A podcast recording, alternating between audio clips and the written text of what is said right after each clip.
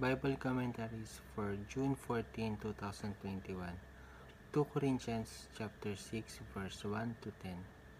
Paul spoke about the many obstacles that awaits Christ's followers and the single-minded commitment to living the gospel regardless of the difficulties. Now is the acceptable time.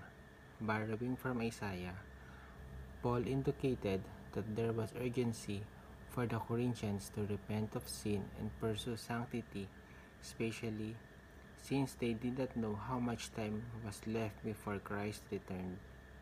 The grace of God is received in vain when there is no cooperation through good dispositions and decisive effort.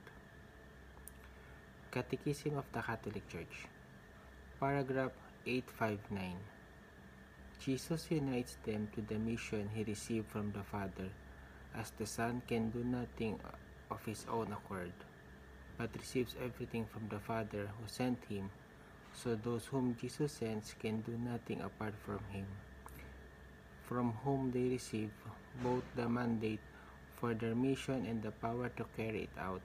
Christ's apostles knew that they were called by God as ministers of the new covenant, servants of God, ambassadors of Christ, servants of Christ, and stewards of the mysteries of God. Paragraph 1041 The message of the last judgment calls men to conversion while God is still giving them the acceptable time. The day of salvation, it inspires a holy fear of God and commits them to the justice of the kingdom of God. It proclaims the blessed hope of the Lord's return when he will come to be glorified in his saints and to be marveled at all at in all who have believed.